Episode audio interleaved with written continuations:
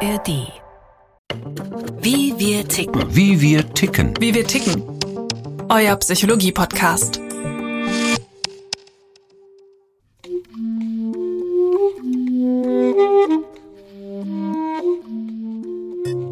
Entschuldigung, kommt nicht wieder vor. Oh, pardon. Bin ich dir auf die Füße getreten? Sorry, tut mir leid. Oh nein. Bitte verzeih mir. Entschuldigung, es tut mir leid. Bitte verzeih mir. Sätze, die es in sich haben, die ganz wenig und ganz viel bedeuten können. Sie reichen von der lapidaren Höflichkeitsfloskel über eine Mogelpackung bis hin zur aufrichtigen Bitte um Verzeihung. In der Tiefe geht es aber um viel mehr. Um Gerechtigkeit, Übernahme von Verantwortung, um Reue, um Ausgleich und Wiedergutmachung. Eine ganz schön komplexe Sache. Mal ganz von vorne. Das Wort sorry oder Entschuldigung fällt im Alltag andauernd. Bei der unbeabsichtigten Rempelei in der engen Supermarktschlange, beim verspäteten Einwählen in die Videokonferenz. Eine reine Höflichkeitsfloskel. Und der vielleicht berühmteste Satz der Deutschen Bahn ist Liebe Fahrgäste, wir bitten Sie um Entschuldigung. Für die Verspätung, die ausgefallene Klimaanlage, den verpassten Anschlusszug. Konsequenzen hat das nicht. Was ist solch eine Entschuldigung dann überhaupt wert? Ja, es wird dann etwas inflationär, ne? Sagt die Psychotherapeutin Regine Bosenbeck. Sie findet, fehlen bei der Entschuldigung die Reue und die Anerkennung der Schuld, ist und bleibt es ein höfliches Lippenbekenntnis. Mit der Komplexität der Entschuldigung und den tiefen damit verbundenen Gefühlen hat das erstmal rein gar nichts zu tun. Wenn ich etwas getan habe, einen Fehltritt begangen habe, jemanden mehr oder weniger absichtlich gekränkt habe, dann ist Reue, denke ich, das entsprechende Gefühl, wenn es mir leid tut. Aber wenn ich ins Fettnäpfchen getreten bin, also etwas unabsichtlich getan habe oder einfach sowas rausgehauen habe, was den anderen, wie ich eigentlich wissen müsste, an seiner wunden Stelle trifft, dann ist Bedauern das Gefühl, das dann aufkommt. Und in beiden Fällen ist eine Bitte um Entschuldigung sinnvoll.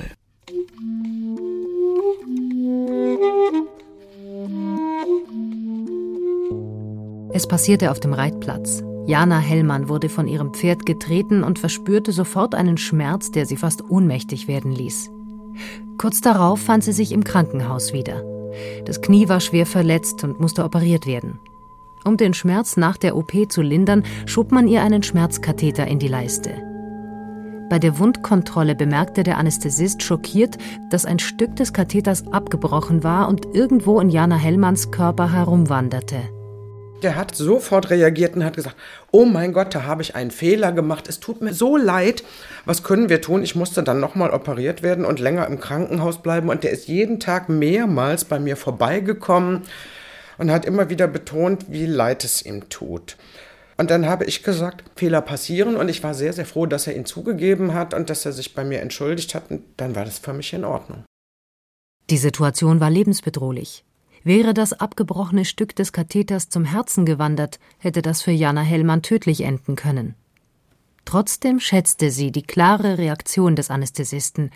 Farbe bekennen, zu seinem Fehler stehen und ihr dabei in die Augen schauen. Kein Abwiegeln, kein Schönreden und kein Vertuschen. Der Arzt übernahm die volle Verantwortung. Der hat tatsächlich einfach nur gesagt, es tut mir so fürchterlich leid. Der hat sich wirklich Vorwürfe gemacht. Ich muss da sagen, Hut ab vor diesem Mut, sich da hinzustellen, auch vor den ganzen Kollegen. Es war dem aber anscheinend egal. Also Entschuldigung und um Verzeihung bitten ist so etwas wie ein Bekenntnis. Im guten Sinne ist es ein Bekenntnis dazu, dass man anerkennt, ich habe dich verletzt und es tut mir aufrichtig leid. Und dazu gehört Verantwortung an ganz vorderster Stelle. So die Traumatherapeutin Verena König. Übernahme von Verantwortung. Der Wille, es in Zukunft besser zu machen. Das gehört zu einer echten tiefen Entschuldigung. Das macht klar, dass eine Entschuldigung oft als Mogelpackung daherkommt. Wenn der Nachbar ein vordergründig rücksichtsvolles Schreiben ins Treppenhaus hängt, auf dem steht Es könnte mal wieder etwas lauter werden, liebe Nachbarn. Dafür bitte ich schon mal vorab um Entschuldigung. Dann ist das keine echte Entschuldigung. Vor allem nicht, wenn der Gastgeber nachts um drei die Boxen nochmal voll aufdreht. Und dann am nächsten Tag den genervten Nachbarn grinsend ins Gesicht sagt: Wieso? Ich habe mich doch entschuldigt. Dann ist die Entschuldigung nichts als ein Freibrief für unsoziales Verhalten. Für den Diplompsychologen Thomas Schwind gibt es keine Entschuldigung ohne vorheriges Anerkennen der eigenen Schuld. Entschuldigungswort Schuld ist da drin. Das heißt, ich übernehme Schuld. Wenn ich sie gleich im nächsten Abendzustand wieder zurückgebe, dann ist es, glaube ich, keine Entschuldigung. Da entschuldigt sich ein Politiker, aber er tritt nicht zurück. Das ist für mich eine Form von maskenhaftem Entschuldigen, das wirklich keine Konsequenzen hat. Es gibt ganz, ganz viele Scheinentschuldigungen. Es gibt auch, ähm, das haben wir häufig im medialen Kontext, Entschuldigungen, die eigentlich keine sind. Also, dass Leute so was sagen wie, wenn ich jemanden mit meinen Worten verletzt haben sollte, dann tut mir das leid, aber Punkt, Punkt, Punkt. Dann kommen Rechtfertigungen, dann kommen irgendwelche Erklärungen, was hier im Kontext verdreht wurde oder so. Und die dahergesagte Entschuldigung oder die Scheinentschuldigung ist etwas, was auf einer Beziehungsebene sehr toxisch wirken kann, vor allem weil sich die Person, die verletzt wurde, in dem Moment erneut verletzt fühlt oder auch verletzt wird, weil sie einfach nicht wahrgenommen wird in ihrer persönlichen Empfindung. Margot Käßmann, die ist zurückgetreten, ja? Okay. Da habe ich Hochachtung vor, dass aus dem Entschuldigen eine Tat folgt und nicht nur ein Wortgeplänkel. Es hat was mit Oberflächlichkeit zu tun, mit Oberflächenbenutzung. Roy Levitsky, US-amerikanischer Professor für Wirtschaftsethik, hat in einer Studie untersucht, was eine gute Entschuldigung ausmacht. Die beiden wichtigsten Komponenten waren dabei Wer sich entschuldigt, muss uneingeschränkte Verantwortung übernehmen und eine ernst gemeinte Wiedergutmachung anbieten. Beides hat Patientin Jana Hellmann bei ihrem Anästhesisten tatsächlich gespürt. Der hat es wieder gut gemacht, indem er immer wieder zu mir gekommen ist und mir das Gefühl gegeben hat, dass ich ernst genommen werde. Er hat es aber auch wieder gut gemacht, dadurch, dass er schnell seinen Fehler zugegeben hat und schnell reagiert hat und diese Not-OP eingeleitet hat. Und damit war das für mich völlig in Ordnung. Niemand ist unfehlbar, man kann einen Fehler machen, man versucht die Konsequenzen irgendwie für den Geschädigten abzumildern und entschuldigt sich und dann muss es auch gut sein. Für die amerikanische Psychologin Harriet Lerner gibt es weitere wichtige Elemente einer aufrichtigen Entschuldigung. In einer Entschuldigung hat das Wörtchen aber nichts zu suchen, denn das gleicht einer Rechtfertigung. Und der, der etwas verbockt hat, muss Besserung geloben, und zwar glaubhaft. Ein lapidares kommt nicht mehr vor, reicht nicht aus. Es müssen Taten folgen und keine Lippenbekenntnisse. Und diese Taten vermitteln, im besten Fall, ich sehe deinen Schmerz, ich sehe, was ich dir angetan habe.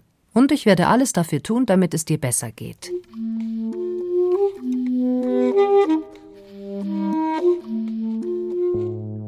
Elsa hatte sich Hals über Kopf in Tim verliebt. Sie verbrachten die Nacht gemeinsam.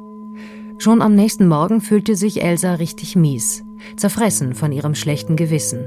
Sie musste es ihrem Mann Jonas einfach beichten. Elsa bat ihn tausendmal um Entschuldigung, beteuerte, dass so ein Ausrutscher niemals mehr vorkommen würde. Elsas Gewissen war danach erleichtert. Doch Jonas war tief verletzt und schwieg erst mal wochenlang. Ob er die Beziehung künftig noch weiterführen wollte, wusste er nicht. Dieser fiktive Fall zeigt, ein Allheilmittel, das alles kittet, ist eine Entschuldigung auf keinen Fall. Traumatherapeutin Verena König sagt, eine Entschuldigung ist nur ein erster Schritt. Danach folgt bei tiefen Verletzungen ein langer, harter Weg mit offenem Ausgang. Dann muss ich schon auch in der Lage sein, auszuhalten, dass zum einen jemand intensiv wütend auf mich ist und zum anderen, dass jemand intensiv sich von mir abwendet, aus Verletztheit beispielsweise.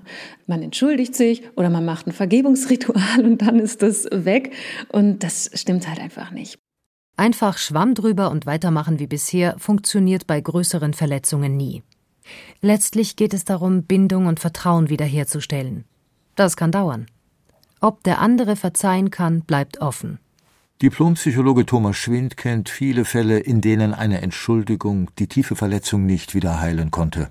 Und alle vier Wochen am Mittagstisch kommt mir das wieder hoch und ich werde wütend auf meinen Partner und ich kann davon nicht lassen. Es wird so ein Dauerbrenner. Verzeihen heißt nicht nachtragen. Verzeihen heißt, ich lasse los, Ich bleibe nicht mehr verwickelt mit dem anderen im Konflikt. Ich verzeihe ihm seine Lüge. Der Verzeihende reduziert seine Ansprüche. Er reduziert seinen Anspruch an Treue beispielsweise. Das, so die Traumatherapeutin Verena König, ist nicht immer möglich. Manche Beziehungen zerbrechen. Trotz aller Beteuerungen, es würde nie wieder vorkommen, weil der Schmerz einfach zu groß ist. Ein Konzept und ein, glaube ich, sehr falsch verstandenes Konzept von Schuld und Sühne ist eben dieses Vergebungs- oder Entschuldigungsding. Sprich mich frei von meiner Schuld und dann ist alles wieder gut weil wir können etwas, was Gewicht hatte und in uns eine Spur hinterlässt, nicht vergessen. Und Entschuldigung würde sowas implizieren, wie dass dann die Schuld weg ist, aber die Spuren, die sie hinterlassen hat, die sind ja nicht weg mit so einer Entschuldigung.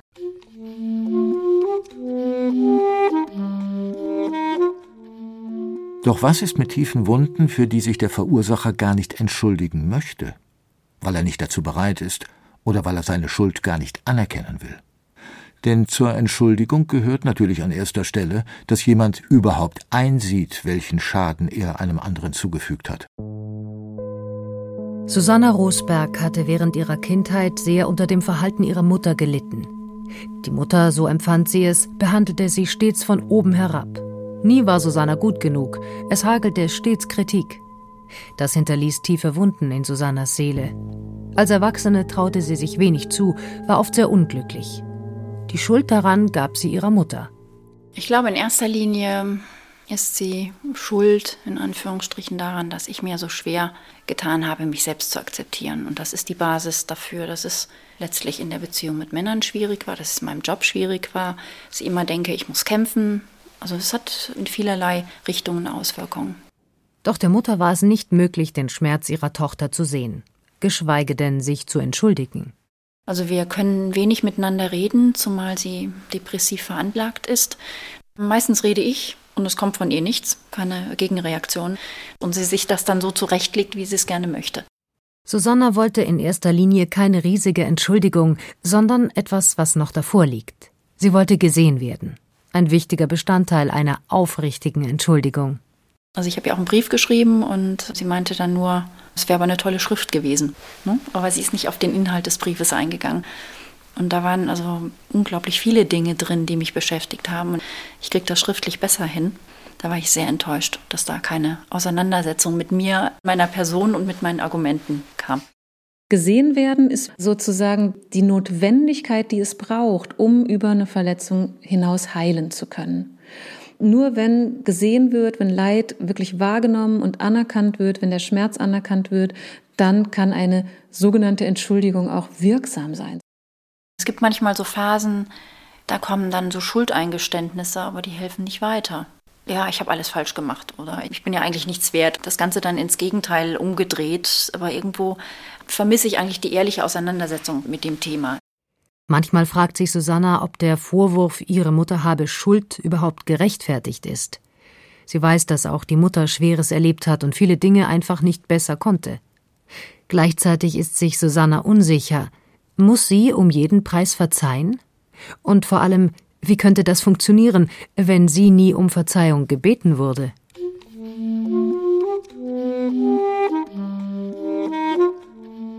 Vor dieser fast unlösbaren Herausforderung stehen ganz viele Menschen. Es gibt den omnipräsenten Ruf nach Verzeihen als ersten Schritt zum Loslassen und Frieden finden. Doch in manchen Situationen scheint dieser Anspruch fast übermenschlich. Etwa wenn Täter vor Gericht ihre Opfer verhöhnen, wenn Schuldige all ihre Schuld vehement abstreiten und das Leid der Geschädigten einfach nicht gesehen wird.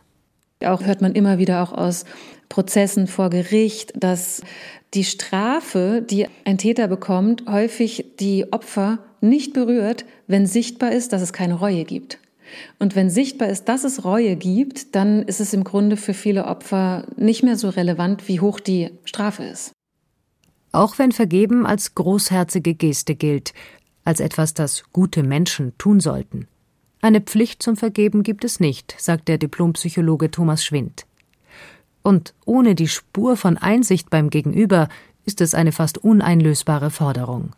Wenn man aus einer moralischen Haltung heraus vergibt, entlässt man den Täter aus der Konfrontation mit seiner Schuld.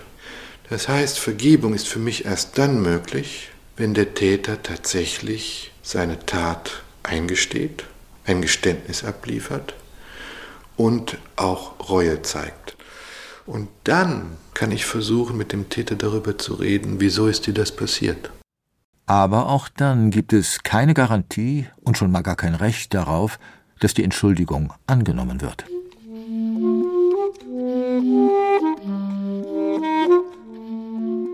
Dennoch wäre es wünschenswert, dass sich Menschen einander verzeihen, sagt die Diplompsychologin Angelika Rohwetter. Sie hat dazu ein Buch geschrieben. Versöhnung. Warum es keinen inneren Frieden ohne Versöhnung gibt. Das ist deshalb wichtig, weil wir in unserem menschlichen Zusammenleben überhaupt nicht umherkommen, andere zu verletzen. Und wenn jeder jede Verletzung speichert, also nicht verzeiht, dann stehen wir uns nur noch mit Wut und Hass und Ärger gegenüber. Also die Situation muss irgendwann auch abgeschlossen werden können im Prozess des Verzeihens. Es gibt sogar einen Fachbegriff dafür, wenn Menschen zu viel Groll in sich angestaut haben. Verbitterungsstörung. Sie können Kränkungen und Verletzungen nicht loslassen, so dass diese negativen Gefühle ihr Leben bestimmen.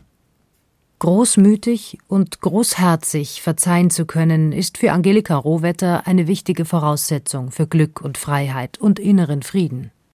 Verzeihen heißt, ich höre auf, dir etwas vorzuwerfen. Ich weiß, du hast etwas getan und du hast deine Gründe und deine Geschichte dazu, das muss man ja auch sehen. Und ich kann das gar nicht beurteilen. Ich urteile nicht über dich. Ich werfe dir das nicht vor, du kommst nicht vor mein inneres Gericht. Es ist vorbei. Und ich kann mich gelöst der Zukunft zuwenden. Klingt toll und erstrebenswert. Nach einem Rezept für ein besseres Miteinander. Everybody hurts sometimes, heißt es in einem Liedtext von REM. Jeder verletzt und jeder wird verletzt. Anders ausgedrückt, jeder macht sich irgendwann schuldig.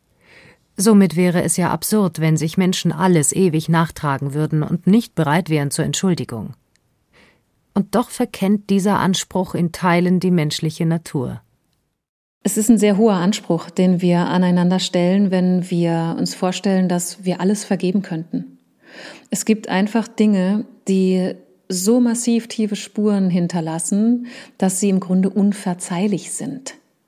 Und ich glaube auch, dass wir nicht verzeihen müssen, um eine Beziehung unter Umständen weiterführen zu können.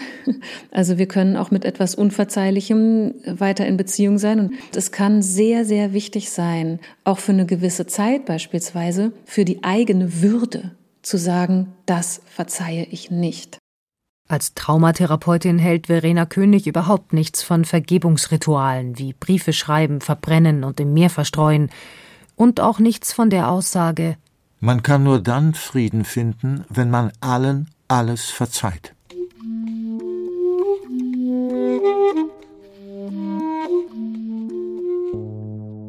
Jana Hellmann, die im Krankenhaus einen Arzt erlebt hatte, der sich bei ihr aufrichtig für einen Fehler entschuldigt hatte, machte drei Jahre später genau die gegenteilige Erfahrung. In einem anderen Krankenhaus, mit einem anderen Arzt. Das Knie musste nochmal nachoperiert werden. Jana Hellmann wachte auf mit großen Schmerzen. Was genau gemacht wurde und wie die OP verlaufen war, allgemeines Schulterzucken beim Pflegepersonal. Drei Tage lang ließ sich kein Arzt an ihrem Bett blicken. Feststand, die OP war misslungen. Es folgte ein jahrelanger Streit mit Krankenkassen und Gutachtern. Dass mir da jetzt einer Geld für bezahlt, das war eigentlich Nebensache. Sondern es war halt einfach diese Missachtung, die so schlimm war. Also hätte einer gesagt, mir ist da ein Fehler passiert und mir ist da das Skalpell ausgerutscht, entschuldigen Sie bitte, dann wäre es nicht so schlimm gewesen wie jetzt. Und mit Geld kann man das nicht wieder gut machen. Jana Hellmann kann bis heute nicht richtig laufen. Von der Klinik hat nie jemand mit ihr Kontakt aufgenommen, nie jemand Verantwortung übernommen, sich niemand zu seiner Schuld bekannt für Jana Hellmann nur schwer auszuhalten. Es ist so schlimm, dass die äh, Gerechtigkeit ausbleibt, dass sich keiner entschuldigt und diese schiefgegangenen Dinge wieder gerade rückt. Mir fehlt diese Gerechtigkeit. Entschuldigen heißt auch Gerechtigkeit wiederherstellen. Etwas gerade rücken, in welcher Form auch immer. Für Jana Hellmann ist es bis heute schwer, nach der verpfuschten OP Frieden zu finden. Irgendwie hat sie das latente Gefühl, da ist noch eine Rechnung offen. Psychologe Thomas Schwind sagt, Vergeben ist nur ganz schwer möglich, wenn ein Gegenüber fehlt. Wenn es nicht da ist, vergebe ich allgemein in den Raum hinein und es hat eher eine Funktion für mich selbst, damit ich endlich aufhöre daran zu denken. Es kann helfen, etwas mehr zur Ruhe zu kommen, aber eine eigentliche Vergebung findet nicht statt, wenn kein Du da ist. Ich würde es Akzeptanz nennen. Eine echte Entschuldigung kann belastende Dinge wieder in ein Gleichgewicht bringen, aber nur, wenn sie mit der richtigen inneren Haltung ausgesprochen wird, der Haltung von Mitgefühl, Verantwortung und dem Wunsch nach Wiedergutmachung. Eine solche Entschuldigung kann zu einer Heilung führen. Ich fühle mit dir, wie sehr ich dich verletzt habe. Ich spüre, dass ich uns, dass ich dir und unserer Beziehung Schaden zugefügt habe. Ich wünschte, ich könnte die Zeit zurückdrehen und es anders machen. Das finde ich sind Worte, die einerseits die Würde des Verletzten stärken und zum anderen auch deutlich machen, ich selbst als derjenige, der sich hier versucht zu entschuldigen, habe begriffen, was ich getan habe und weiß, wie ich es heute machen würde sozusagen. Es ist ein Prozess und der kann sehr, sehr zu einer noch tieferen Bindung beitragen.